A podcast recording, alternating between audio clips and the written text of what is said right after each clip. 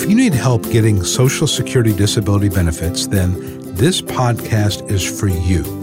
Give me 15 minutes and I'll pull back the curtain on disability and reveal the secrets to winning I've learned over the past 25 plus years. Hi, I'm Jonathan Ginsberg and I'm a practicing Social Security disability lawyer. I want to help deserving claimants just like you win the benefits you deserve and not one penny less. Now, if you already know you need help today, go to ssdanswers.com for a free and confidential evaluation of your case. It takes just two minutes. That's ssdanswers.com, and I'd love to hear from you. Now, let's start the show. If you file for Social Security disability, be prepared to wait and wait a long time. When you file, you may wait six months or longer for a decision. If you're denied and file an appeal called a request for reconsideration, you'll wait another six months for a decision on that appeal. File a second appeal to request a hearing, and you'll wait a year or possibly longer before you see a judge. Then, after your hearing, you may wait two to four more months for a decision. And if you win, you may not see any money for another two, three, four, five months or longer. Now, what can be done about these ridiculous delays? Today, I'll be talking to a lawyer and her marketing consultant who've decided to take on the last leg of this process Social Security's delays in getting you paid. Marin Bam, a dis- disability lawyer in Washington state, and her marketing consultant, Rocco Luongo, tracked the payment delays and discovered that there are no written requirements that govern how quickly Social Security must get you paid. And as a result, there's no pressure on Social Security to move your money from their account into yours. Now, Marin and Rocco want to do more than just complain about this injustice. They've created a lobbying campaign and are enlisting the support of senators and members of Congress to hold SSA accountable. Today, we're going to learn just how big this problem is and what Marin and Rocco are doing about it and how you can help. So, without further ado, here's my interview with Marin Bam and Rocco Luongo. Today, I have two guests um, with me to discuss a very interesting lobbying initiative. Uh, one is Marin Bam. Marin is a disability attorney in Washington State. She actually covers uh, 15 states out west, but based in Washington State. Um, and along with her is a gentleman named Rocco Luongo, who is a tech consultant, a marketing expert, also an engineer, a business development coach, and he and Marin have started a lobbying push, which we're going to talk about, to hopefully speed up the payment process. So uh, let me start with you, Marin. Marin, um, you know, a lot of us complain about dysfunction and delays in Social Security disability, and certainly we could spend a lot of time talking about uh, Social Security dysfunction because there's a lot of it to talk about. But unlike the rest of us who complain, you're actually doing something about this. And you and Rocco have created something called DIB deadline. So tell me about DIB deadline and what it is and, and kind of what the purpose of this is. Thanks, Jonathan. So Rocco is my business coach, and we've been working together for just shy of a year now. And I wanted to take my business to the next level. So with his help, I actually am now just hitting five times as many clients as when I started with him. And we've seen amazing growth but I still wasn't seeing cash flow stability. And Rocco, being an engineer, um, likes to do the math on things. I also really like to do the math. So we took it to the granular level. We were trying to figure out what could be wrong. And what we came back to was the challenge of not getting paid timely, the ability, the inability to plan for the future, to know when the next payment would come, and to be able to rely on a consistent cadence that hey, if I do this many hearings, I make this much each month. I could see how much I could bill, but I couldn't see how much I'd receive. So I started DIB Deadline with Rocco because I ask everyone. I am not above asking help for help and for asking questions. So I posted in 10 different LinkedIn groups on the NADR um, webpage on NOSSCR, and then our state has one called WOSCR, which is our claimants representative no one had an answer. A few people had a couple things I hadn't tried. I tried those things, nothing worked. I actually took it to my regional commissioner's office and got told to have my staff stop calling the payment centers so much. And that's when I knew we needed to do more. Um, thankfully, Rocco has experience lobbying. Let me break in real quick. Now, when we talk about payments, this is obviously payments for attorney's fees, but also payments back due, past due payments for claimants as well. The folks we represent, they're not getting paid either, correct? Correct, and that's actually a bigger problem because we can get by, we can pivot, we can do other things. Claimants can't. And I've had a horrific stories of the claimants. I have a colleague whose claimant is a widow. Her significant other died. He died before he received benefits. He was approved 14 months ago. She hasn't seen a dime. Mm. I have clients who are young children waiting for survivor's benefits. Their father passed away in a horrific plane accident. Um, they waited seven months to get their payment. I have a woman who got 10 years. And we got the we got a partial payment eight months later. And how fast is it supposed to happen? What When after after an award is issued, how fast are the payments supposed to be made? Well, every time I call, they tell me, "Oh, expect payment in 60 days. If you don't get it, call again." And you sit around waiting for 60 days. Um, I asked other reps; they all seem to get that same 60-day answer. There's nothing codified, though. There's nothing in writing. There's no process. But the response we get all the time is 60 days, 60 days. I never see 60 days. What do you think is going on? What do you think in the in the background? What do you think is happening? Understaffed or, or overworked or what, what's going on? I think there's really two major issues. I think understaffing and lack of funding is always a, a complaint when it comes to Social Security, but I think more of it is they've been tasked with clearing out the backlog, and the backlog has been ill defined. The backlog is to get a decision. And I don't think anyone realized the ramifications of pushing so fast to get people through to a decision process that a decision doesn't mean there's money in their pocket and that they can survive. So they push really fast to get people through to a decision to meet the congressional initiatives and their core objectives for their fiscal year 2018 through 2020 to get people approved. But clearing out the backlog actually means getting people paid. And I think that lack of definition and that lack of clarity is where the Social Security Administration is putting out what appear to be good numbers. The backlog's down, the backlog's down, but they've actually created a new backlog. Hmm. And I know that, you know, from from where I sit, you know, sometimes we call the payment centers and we find they change the phone numbers. It's the craziest thing I've ever seen. You, you'll call a number, you know, to the, they call them the mods. I guess I guess it's, it's national what, what they call them nationally. You know, the payment centers we call them, and all of a sudden the number we were using is no longer in service. Uh, do you find the same thing? Have you had that happen, where the the numbers I change? I have had that happen, and I, you know, we have we have the numbers go out of service. No one seems to know the appropriate place to call. Cases that are supposed to be in one mod are actually being processed in another mod, which without any notice or explanation, so you don't even know how to track it down. There's no process. And when I reached out to the commissioner's office, I actually was trying to find out what's the process. How do I escalate this? And they said there is no escalation. There is no set process. Call the payment center and eventually you'll get paid. And eventually your clients will get paid. Right. Wow. But what happens when they don't? Yeah, no, that that's. I mean, obviously, uh, they call. Well, I know what they do. They call their lawyer, which they should do, and of course, then we try to call to find out. And I've, I've had to go to the regional commissioner a few times as well, not only just to get hearing decisions issued when a, when a judge holds a hearing decision for 10, 12, 18 months, we don't have a decision. But then, of course, when no money comes in, and you know, usually what's happened is it's it's slipped through the cracks. Somebody, you know, the income and resource interview for the SSI part was never done, and then, but nobody knows it wasn't done. Uh, things like that. And because no one's in charge of it, there's no one for you to call and notify that it wasn't done. Yep. There's no one to yep. talk to. So yeah, so it is a problem. So it's not just getting attorney's fees, but this is about uh, getting our clients paid as well, which, as you said, is more important because as attorneys we have other things we could theoretically do. Uh, but as, if you're a disabled person, you're waiting, and this is a lifeline, truly. So tell me about DIB deadline. What is that? And Rocco, feel free to jump in. Uh, tell us about DIB deadline, what it is, and kind of the, the structure of this thing. Yeah, thanks, Jonathan. The um, DIB deadline, DIB deadline, actually is the Disability Benefits Deadline Initiative, and so we set this.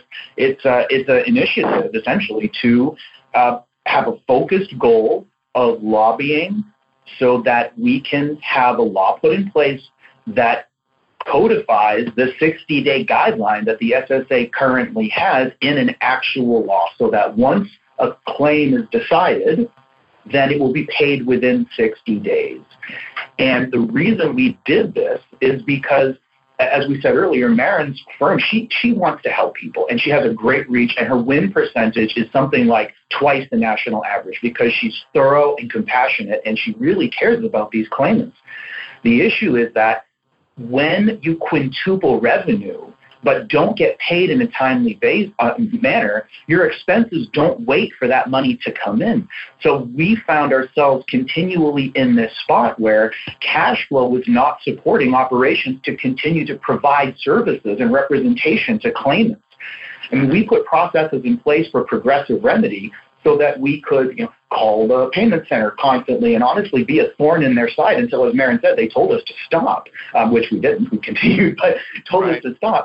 And so at that point, once we had literally exhausted all other remedy, we were having lunch talking about it and uh, a lobbyist that I'd worked with on a previous product development was there having lunch, and I just said, "Hey, let's introduce these people." We got talking, and we set up the structure for it, and getting in sponsorships and donations to help us cover the expenses of lobbying because these benefits are for all claimants, right? And it, for all representatives, for all of us, it right. would better the entirety of our practice. And it, as Rocco mentioned, it makes it so that you can't continue to represent claimants. Where we talked about how, as representatives, we can pivot. Somebody's doing, you mentioned a colleague doing black lung cases, or I have colleagues going into other areas of the law. That's less people who can represent these claimants in need because they can't afford to. And that's another issue, besides the fact that they're suffering to get medical treatment and to get housing because they don't have payments coming in when attorneys and non-attorney representatives have to close their doors or move away to another practice area, these people are then going back to hearings unrepresented, which then creates another backlog with Social Security, decreases their chances of success, and starts a whole other problem besides the access to justice issue. Absolutely. Don't know where to begin? Get my free Secrets to Getting Approved Survival Kit. Inside the kit, I discuss such things as how do you know if you have a case? What to do if you're denied? How to avoid common mistakes? And my ever popular, how to avoid trick questions from the judge. Subscribing is free and easy. Just visit ssdanswers.com and look for the survival kit for instant access. Remember, time is eroding your position every day. Don't delay, act now. That's ssdanswers.com for your free survival kit. Well, what, what the response been? I mean, I, this is, and by the way, um, I'm going to put this in the show notes, but there is a website, a very uh, attractive website y'all put out, at dibdeadline.com, which is again Disability Benefits Initiative, dibdeadline.com, and there's more information there. But what is the response that you've gotten both within the Social Security bar, attorneys who do this kind of work, as well as in the general community? We've, we've definitely gotten a great response from attorneys. This is something that they feel they need. Everyone has a story about a claimant who's suffering that they want to help, um, that they just can't get it resolved. Everyone shares their frustration in not having a process or a solution or a way to do this. Um, they also they also express concern that we may not be able to get this done. They express concern about the amount of money claimants are receiving in terms of their SSI benefits. So they also mention some other issues, but we're, we're sticking to this one because we think it's mainly a nonpartisan issue. Um, I've been a bit disappointed by some of our national organizations that they are not willing to take a concerted approach to this. Um, they seem to not quite understand the nuances. Specifically, they focus on increased lobbying for the Social Security Administration. I absolutely think they need more funding. The problem is the budget's already set for next year. So anything that's being done to increase lobbying will have no impact until 2022. And if it's not tied to a specific action, we're going to end up where we are right now, where it's currently tied to clearing out the hearings backlog, and that we're creating this new backlog. So the the challenge that I've seen is um, the national organizations aren't willing to take a concerted approach. Um, but the positive I've seen is that representatives nationwide, we have about, I want to say that at the last count, we have representatives from 13 different states who are supporting this coalition. We also have claimants and individuals receiving benefits. Um, our social media posting with our GoFundMe account has reached over 4,000 people. I've had claimants in a multitude of states who have shared their stories about their struggles or their family member struggles getting these benefits. It's been an overwhelmingly positive response, and they've all been sharing our GoFundMe posting as well. All right, now I'll put a link to that in the uh, show notes as well. Have you had any? What, what, kind of? You mentioned you've talked to, to representatives. Have you had uh, much success? I mean, with members of Congress, with senators, with representatives. What are they telling you? We had we've had excellent success with meeting with members of Congress and senators. We're primarily working with Senator Patty Murray's office. She's the Washington State uh, senator, so she's my local senator. We met with Raquel Crowley, who is one of her team, and she she discussed with us that uh, Senator Murray's office has actually been tracking this issue for the last year and has been seeing a rise in delayed payments they already have been assisting me on an individual case by case basis to help follow up on payments, but are still being thwarted by Social Security. They view this as a major issue.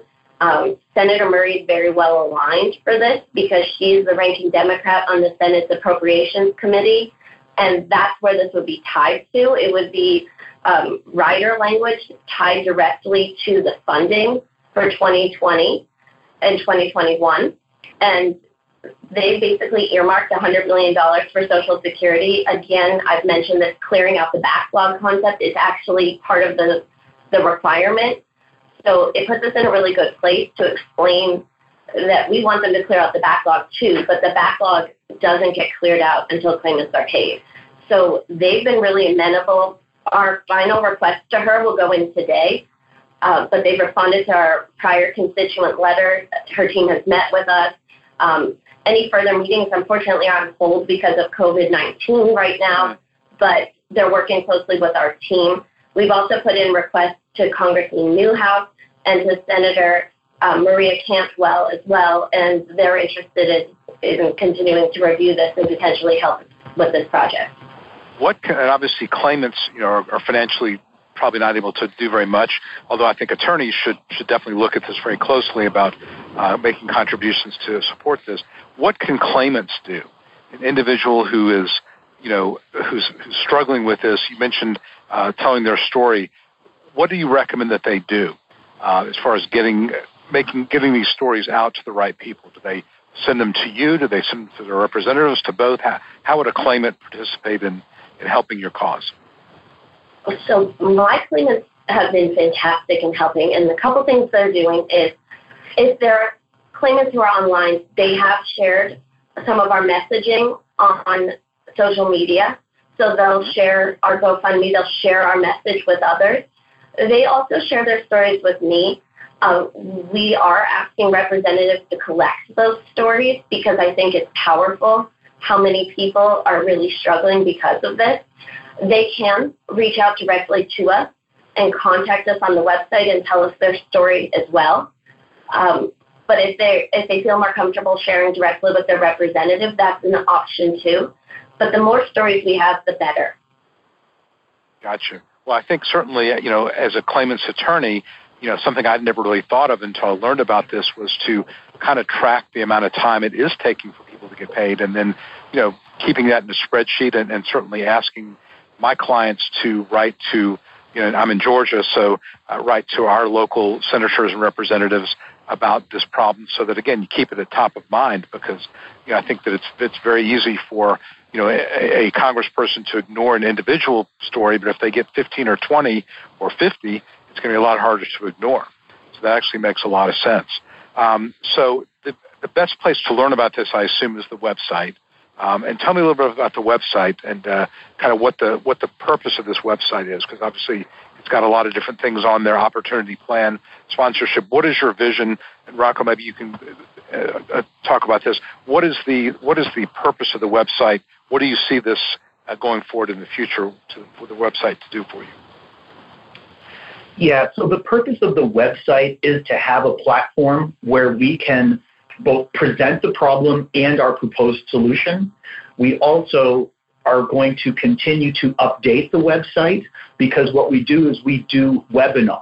and so we, we have a mailing list, so anybody who comes in can sign up for our mailing list. We send out updates to everybody. Part of our value proposition is that we are transparent and we are sharing information as we get it.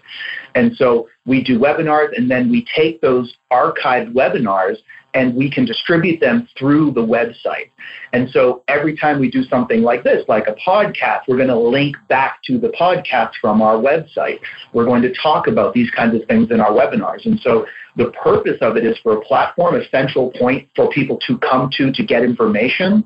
Um, and it's essentially that it, it becomes the face of our movement is what the purpose is.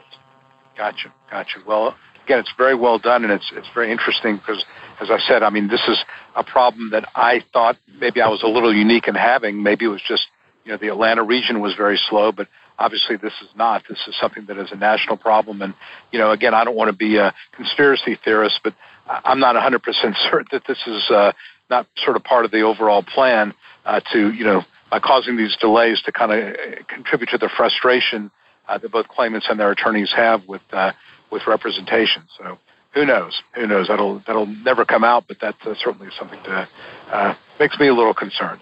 So, all right, anything else that people need to know about uh, what you're doing here with the Dis- Disability Benefits Initiative? Have we covered everything? Is there anything else that uh, you'd like to uh, to say? Well, just a couple of things I'd like to say is that the lobbying is obviously a time-consuming and expensive process. Marin and I are funding that. We are committed and confident in the outcome of this. And what we are looking for are other like minded firms and individuals, right? Two separate things, right? Firms who wish to be part of this movement, to share in the benefit of getting this fixed so that a law firm doesn't have to divide their focus between many other practice areas simply because they're constantly delinquent in one area. We feel that that is a dilution of representation and, frankly, a really big wrong. Um, in addition, and more importantly, we are focusing on claimants, right? Homeless, children, disabled, seniors, getting these people basically their money paid to them in a timely fashion. And as you said, I mean, I I don't know if there's a conspiracy going on either, but obviously this is ripe territory for imagining that kind of thing, which is why our ask in terms of the language that we want codified into law is simply the exact internal policy that they currently have. We're not asking for anything outrageous. They, the SSA has an internal policy that they're supposed to pay within 60 days. We simply want to see that happen on a regular basis for all claimants and representatives. Absolutely. Well, as Marin said, I think that the, the concept of a backlog, you know, is more than just getting to the hearing. It's getting the decision out, which has its own delays, and then getting paid. So the backlog is not just getting to the hearing. I think that's actually a very, very well, very well said as far as that's concerned. Well, listen, I really appreciate uh, both of you taking the time to talk to me, and we will certainly again uh, link to all the uh, the GoFundMe as well as the website in the show notes, and hopefully we'll be talking again soon. Thank you for your time. You got it. Thank you very much. Well, that's a wrap for today's episode. Subscribe to this podcast for regular updates at iTunes, Google Play, Stitcher, or wherever you get your podcasts. And if you found this podcast useful, then please give me a five star review because it helps others see the value of my information. Thank you in advance. For a 100% free and confidential evaluation of your case, visit ssdanswers.com. That's ssdanswers.com. Don't delay, act now.